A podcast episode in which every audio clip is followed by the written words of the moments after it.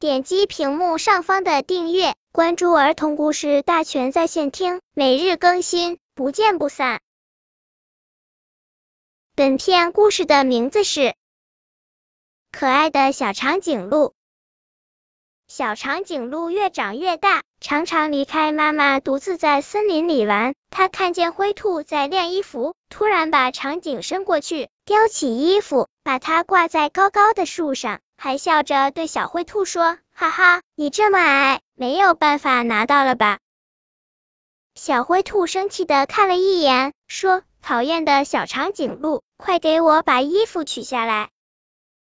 小长颈鹿看见小狗熊在放风筝，突然把长颈伸过去说：“你太笨，放风筝不行，风筝还是给我放吧。”小狗熊生气的看了一眼小长颈鹿，说：“谁说我笨？谁说我放风筝不行？讨厌的小长颈鹿，快走开！”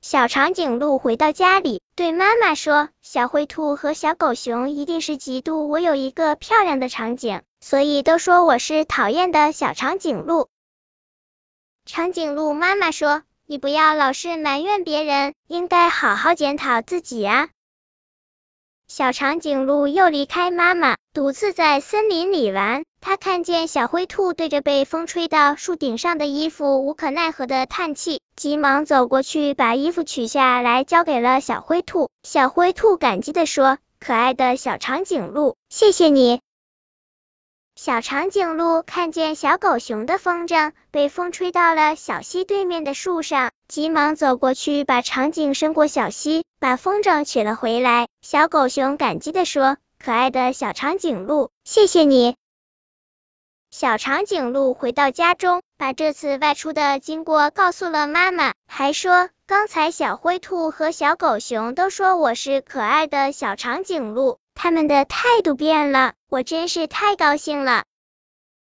长颈鹿妈妈说：“别人赞扬你，我很高兴，但让我更加高兴的是，你改变了只顾自己的毛病，开始为别人着想了。”本篇故事就到这里，喜欢我的朋友可以点击屏幕上方的订阅，每日更新，不见不散。